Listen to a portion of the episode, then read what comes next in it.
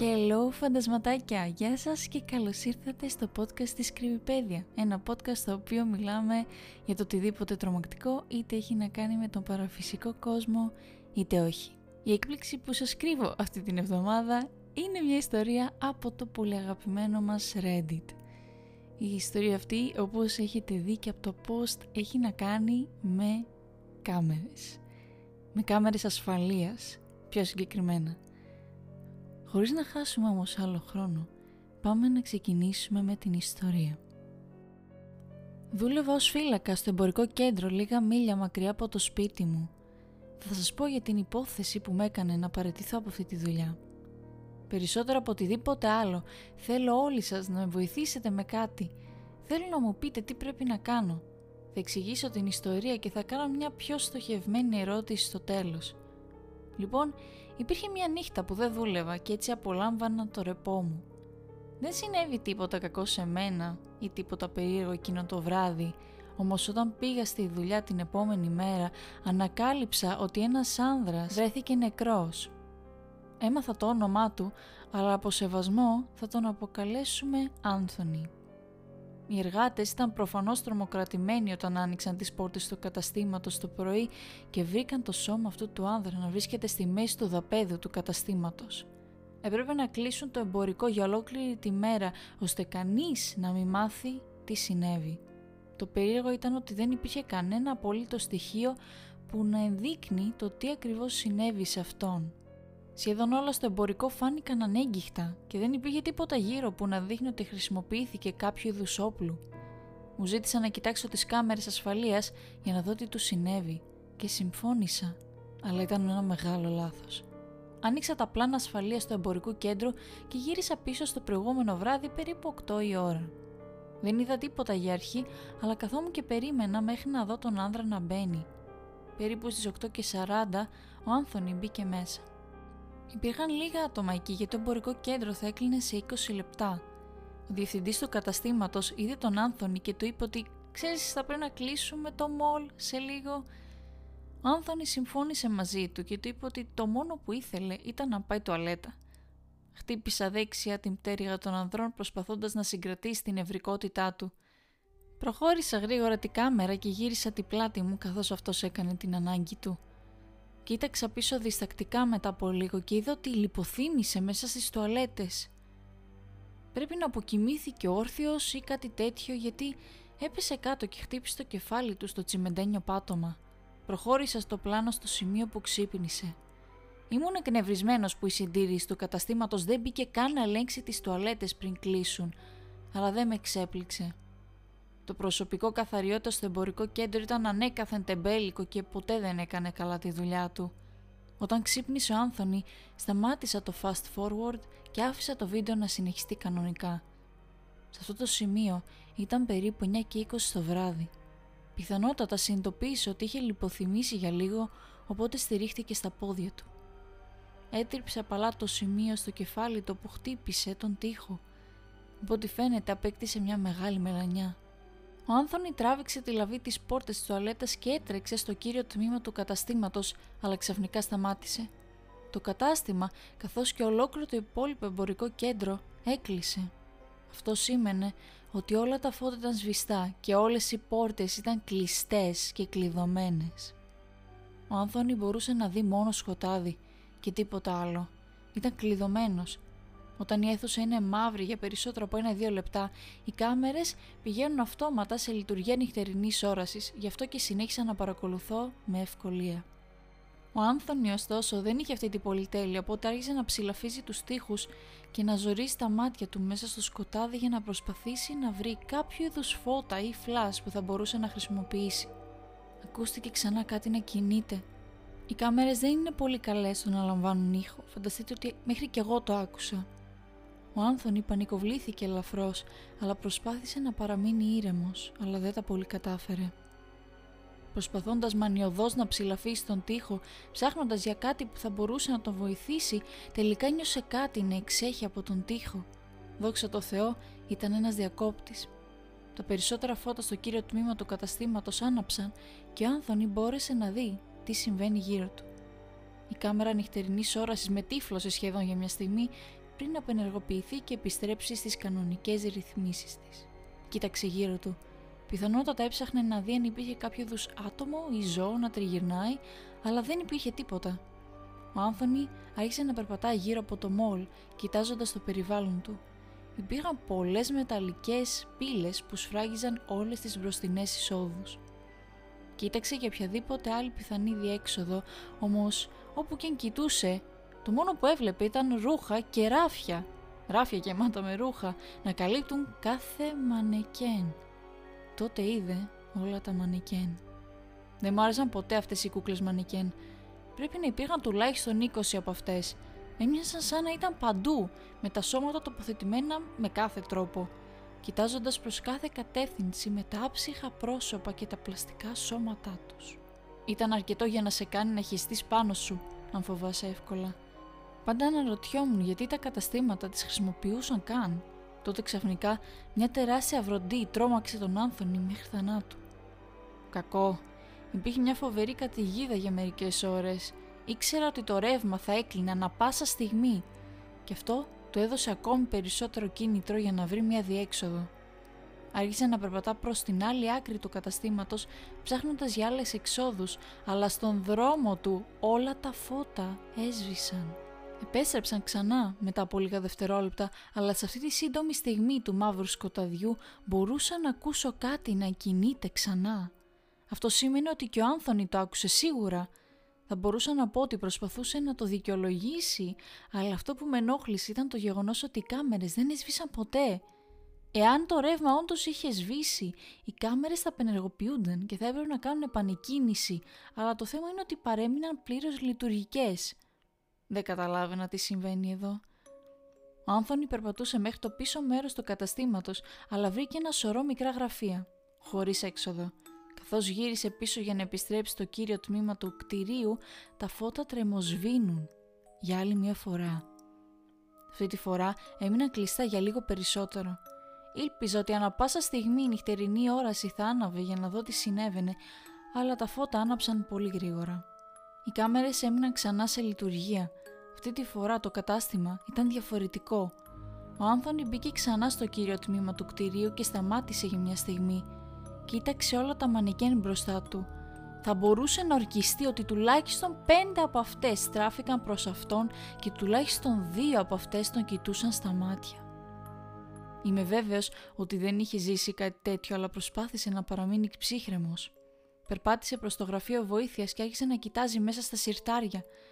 Υπέθεσα ότι μάλλον έψαχνε κάτι για να σπάσει το τζάμι και να φύγει. Τα φώτα σβήνουν ξανά, αλλά επανήλθα μετά από περίπου πέντε δευτερόλεπτα. Ο Άνθονη κοίταξε πίσω προς το μαγαζί. Κοίταξε τα μανεκέν. Σχεδόν όλες τον κοίταζαν ή τον αντιμετώπιζαν με κάποιον τρόπο. Τα νεκρά, άψυχα πρόσωπα τρύπησαν την ψυχή του. Ένιωθα λες και ήμουν εκεί, παρόλο που το κοιτούσα από ένα ασφαλές μέρος. Μερικές από τις κούκλες είχαν κουνηθεί αρκετά. Μερικά από τα χέρια τους βρίσκονταν σε εντελώς διαφορετικές θέσεις και τα σώματά τους άρχισαν να σχηματίζονται με τρόπο που μόνο ένα ανθρώπινο σώμα μπορούσε. Μερικές από αυτές είχαν απομακρυνθεί εντελώς από τις βιτρίνες, στις οποίες αρχικά εμφανίστηκαν και φαίνονταν να κινούνται προς τον Άνθονη. Άρχισε να αναπνέει πολύ γρήγορα και νευρικά, Έφυγε από το γραφείο και έτρεξε πίσω προς το στενό διάδρομο του μπάνιου. Πιθανότατα πίστεψε ότι ήταν ένα ασφαλέστερο μέρος. Παρόλο όμως που έσπροχνε δυνατά την πόρτα, δεν μπορούσε να μπει. Προσπάθησε ξανά, αλλά δεν άνοιγε. Δεν συνειδητοποίησε ότι οι εργαζόμενοι κλειδώνουν πάντα όλες τις πόρτες στο χώρο εργασίας πριν φύγουν και επειδή ήταν λιπόθυμος δεν μπορούσαν να αντιληφθούν και οι εργαζόμενοι ότι ξέρεις υπάρχει κάποιος μέσα στο μπάνιο. Τότε μπορούσε να φύγει από το μπάνιο γιατί ήταν από μέσα, αλλά δεν μπορούσε να ξαναμπεί.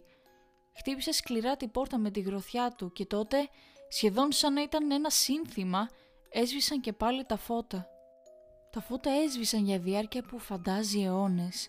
Σίγουρα άκουσα πολλά βήματα να κινούνται γύρω από το κατάστημα. Προσευχήθηκα ότι ο Άνθονη θα κινούνταν γύρω τους να φύγει, ξέρεις, από το κατάστημα μου κατά κάποιον τρόπο. Το φως επανήλθε κάμερες ήταν ακόμη αναμένες και ο Άνθον ήταν ακόμη στο ίδιο σημείο που βρισκόταν και πριν. Ήμασταν και οι δύο τρομακτικά ταραγμένοι όταν είδαμε μια μεγάλη ομάδα μανικέ να συσσωρεύεται στον διάδρομο ακριβώς μπροστά του. Υπήρχαν τουλάχιστον δέκα από αυτές που τον πλησίαζαν σαν ένα μάτσο ζόμπι, αλλά τα πρόσωπά τους παρέμειναν σταθερά στο φτιαγμένο χαμόγελό τους. Ο Άνθονη έψαχνε γρήγορα χώρο στο διάδρομο. Τα μανικέν τον έφταναν, αλλά αν δεν φύγει τώρα θα τον στριμώξουν και θα του κάνουν κάτι. Ο μόνος τρόπος για να τα αποφύγει ήταν να επιστρέψει στον διάδρομο και να αποφύγει τα μανικέν όσο καλύτερα μπορούσε. Και για να το κάνει έπρεπε να τα περάσει ένα-ένα ενώ προσέχετε στον Θεό ότι τα φώτα δεν θα έσβηναν ενώ προχωρούσε. Και αυτό ακριβώς έκανε. Γρήγορα και προσεκτικά έκανε λιγμούς γύρω από το τεράστιο αριθμό των πλαστικών ανθρώπων και με κάθε ένα που περνούσε προσευχόταν όσο πιο σκληρά μπορούσε για να παραμείνουν τα φώτα ανοιχτά. Είναι περίεργο όμως. Δεν είχα ξανανιώσει κάτι τόσο έντονο στο παρελθόν και ποτέ ξανά από τότε. Ήταν μια αίσθηση ελπίδας και προσευχής, αν και ήξερα πώς θα τελείωνε αυτή η ιστορία. Μπορώ να το περιγράψω μόνο ως αισιόδοξος φόβος. Υποθέτω ότι το καλύτερο που μπορώ να το συγκρίνω είναι όταν παρακολουθείς μια ταινία που ένας χαρακτήρας κάνει ένα μεγάλο λάθος Στη συνέχεια, την επόμενη φορά που θα το παρακολουθήσεις, προσεύχεσαι έτσι ώστε ο χαρακτήρας να λάβει μια διαφορετική απόφαση παρόλο που ξέρεις τι συμβαίνει και ποιο είναι το αποτέλεσμα. Sorry, sorry, φλερό. Τελικά βγήκε από το διάδρομο χωρίς να πάθει κάτι. Γρήγορα έτρεξε στην απέναντι πλευρά του καταστήματος και μακριά από τη συσσόρευση αυτών των ανθρώπων ή ό,τι κι αν είναι. Τώρα μπορούσε να αναπνεύσει Κοίταξε προς το διάδρομο του μπάνιου και είδε τις πλάτες όλων των μανικέν. Εξακολουθούσαν να βλέπουν εκείνο το σημείο στην πόρτα του μπάνιου που κάποτε βρισκόταν. Σε αυτό το σημείο και οι δύο γνωρίζαμε ότι τα μανικέν κινούνταν μόνο όταν τα φώτα ήταν σβηστά.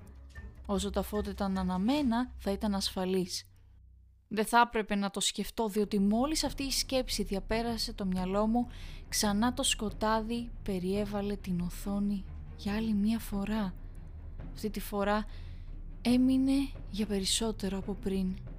Άρχισα να μετά αντίστροφα τα δύο λεπτά και περίμενα μέχρι να ξεκινήσει η λειτουργία νυχτερινής όρασης, αλλά δεν έφτασε ποτέ εκεί. Αρχικά πίστευα ότι ίσως ο Άνθονη πρέπει να φύγει κάπου και να είναι πιο ασφαλής, αλλά αυτό θα ήταν ανόητο. Τα μανικέν κατά κάποιο μαγικό τρόπο ήξεραν που ήταν ανεξάρτητα από το τι. Και άμα ο Άνθονη καθώς πήγαινε έπεφτε πάνω σε κάτι, θα σκοτωνόταν ακόμα πιο γρήγορα. Τότε, ξαφνικά, άκουσα για μια στιγμή το στατικό θόρυβο της κάμερας, αλλά δεν μπορούσα πλέον να ακούσω την θύελα και την καταιγίδα που υπήρχε πριν. Πριν άκουγα τη βροντί και τη βροχή καθώς έπεφταν στην οροφή του εμπορικού κέντρου, αλλά δεν μπορούσα πλέον να ακούσω τίποτα. Κάτσε, αυτό δεν βγάζει νόημα. Εάν η καταιγίδα έχει σταματήσει, πώς μπορούσαν τα φώτα να τρεμοπαίζουνε γιατί οι κάμερες ήταν ακόμα σε τέλεια κατάσταση λειτουργίας; Τότε τα φώτα ανάβουν. Ο Άνθονης στηρίχτηκε σε έναν τοίχο. Κάθε μανικέν στο κατάστημα ήταν σε απόσταση αναπνοής από το πρόσωπό του. Όλα τα χέρια και τα πόδια του ήταν απλωμένα προς αυτόν και όλα τα νεκρά τους μάτια κοιτούσαν την ψυχή του. Όταν τα φώτα έσβησαν ξανά, κάθε μανικέν θα έκανε κάτι άσχημο στον Άνθονη. Λοιπόν, όλες οι μανικέν, αλλά εκτός από μία. Ο Άνθονη δεν μπόρεσε να απομακρυνθεί από τη θέση του, αλλά μπόρεσε να δει ότι υπήρχε ένα μοναχικό μανικέν, πολύ μακριά από τα υπόλοιπα. Ήταν μια γυναίκα με ένα μεγάλο χαμόγελο, κοντά ξανθά μαλλιά και μια κόκκινη τσάντα. Ήταν σε μια γωνιά που θα ήταν λίγο δύσκολο να τη δει κανείς από τις κάμερες, οπότε θα την έχανα εύκολα αν δεν την έψαχνα στεκόταν στο τοίχο στην απέναντι πλευρά του εμπορικού από τον Άνθονη. Είχε τεντωμένο το χέρι της προς τον τοίχο και το δάχτυλό της φαινόταν να αγγίζει κάτι, αλλά δεν μπορούσα να δω τι ήταν στην αρχή. Έλεγξα μια άλλη κάμερα σε έναν άλλον τοίχο και έκανα zoom. Είδα τι επρόκειτο να αγγίξει. Το δάχτυλό της ήταν εωρημένο ακριβώς πάνω από έναν διακόπτη φωτός δεν ήταν η καταιγίδα αυτή που έκανε τα φώτα να αναβοσβήνουνε. Ήταν τα μανικέν. Ο Άνθονη κοίταξε πίσω το πρόσωπο της γυναίκας. Η κούκλα μανικέν δεν κοιτούσε τα φώτα, αλλά κοιτούσε τον Άνθονη με το μεγάλο της χαμόγελο, όπως και τα άλλα μανικέν. Το άγχος του πρέπει να ήταν αδιανόητο. Τίποτα δεν θα μπορούσε ποτέ να συγκριθεί με αυτό.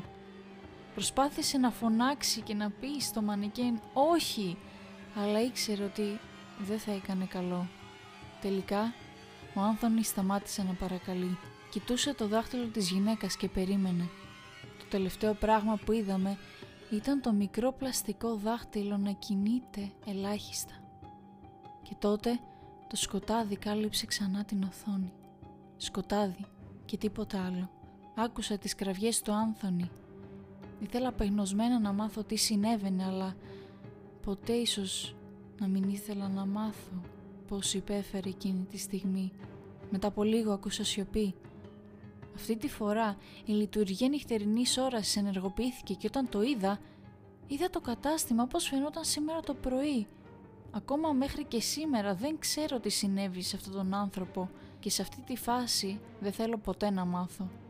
Η ερώτηση που ήθελα να σας κάνω είναι να μου πείτε τι να κάνω τώρα. Μετά από λίγες ακόμη στιγμές βλέποντας το βίντεο πάτησα την παύση και έκανα το καλύτερο που μπορούσα για να καταστρέψω όλα τα πλάνα από εκείνο το βράδυ. Δεν μπορούσα να ενημερώσω κανέναν.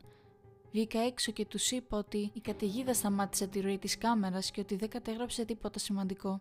Έφυγα. Μήπως πρέπει να επιστρέψω και να τους πω την αλήθεια; Νιώθω πολύ άσχημα αφήνοντας αυτό το κατάστημα με αυτά τα τέρατα μέσα. Υπάρχει όμως ένας μεγάλος λόγος που δεν θέλω να επιστρέψω και να πω στο εμπορικό κέντρο για το τι συνέβη. Υπάρχει ένα μικρό χαρακτηριστικό που με ενόχλησε στο τέλος του βίντεο. Όταν το σώμα του Άνθων ήταν άψυχο στο πάτωμα και τα μανεκέν επέστρεψαν στις κανονικές τους πόζες στο κατάστημα, ένα μανεκέν δεν ήταν σαν τα άλλα. Η γυναίκα που είχε απενεργοποιήσει τα φώτα για τελευταία φορά ήτανε βέβαια στην αρχική της πόζα, αλλά κοιτούσε απευθείας στην κάμερα, απευθείας σε μένα. Ήξερε ότι ήμουν εκεί, ήξερε ότι την παρακολουθούσα και τώρα με παρακολουθεί αυτή. Και κάπου εδώ παιδιά η ιστορία φτάνει στο τέλος της. Ελπίζω να σας φάνηκε ωραία και ενδιαφέρουσα και ειδικά με το story που ανέβασα και είπα ότι ίσως να βοηθήσει τη φαντασία σας, αυτό εννοούσα. Ελπίζω να σας άρεσε, ελπίζω να απολαύσατε την ιστορία, να τρομάξατε λίγο ή απλά να περάσατε καλά και τα δύο μας κάνουν. Αν σ' αρέσει αυτό που άκουσες, μην διστάζεις να κάνεις follow το podcast ή να αφήσεις κάποιο είδους σχόλιο ή αν θες να μας βρεις και στα μέσα κοινωνικής δικτύωσης μπορείς να βρεις το podcast στο Instagram πατώντας παπάκι κρυπηπέδια και να ξέρεις ότι έχουμε και κανάλι στο YouTube στο οποίο παίζουμε τρομακτικά παιχνίδια ή αυτού του είδους παιχνίδια. Κάθε Τετάρτη στις 8 γίνεται live stream και μετά ανεβαίνουν εννοείται τα βιντεάκια. Το link για το κανάλι στο YouTube θα είναι κάτω στην περιγραφή όπως μαζί με το όνομα που είναι και στο Instagram και θα χαρώ πάρα πολύ να σας δω και την επόμενη εβδομάδα σε ένα ακόμη επεισόδιο της Κρυπηπέδια. Να είστε καλά και να είστε ασφαλείς. Bye!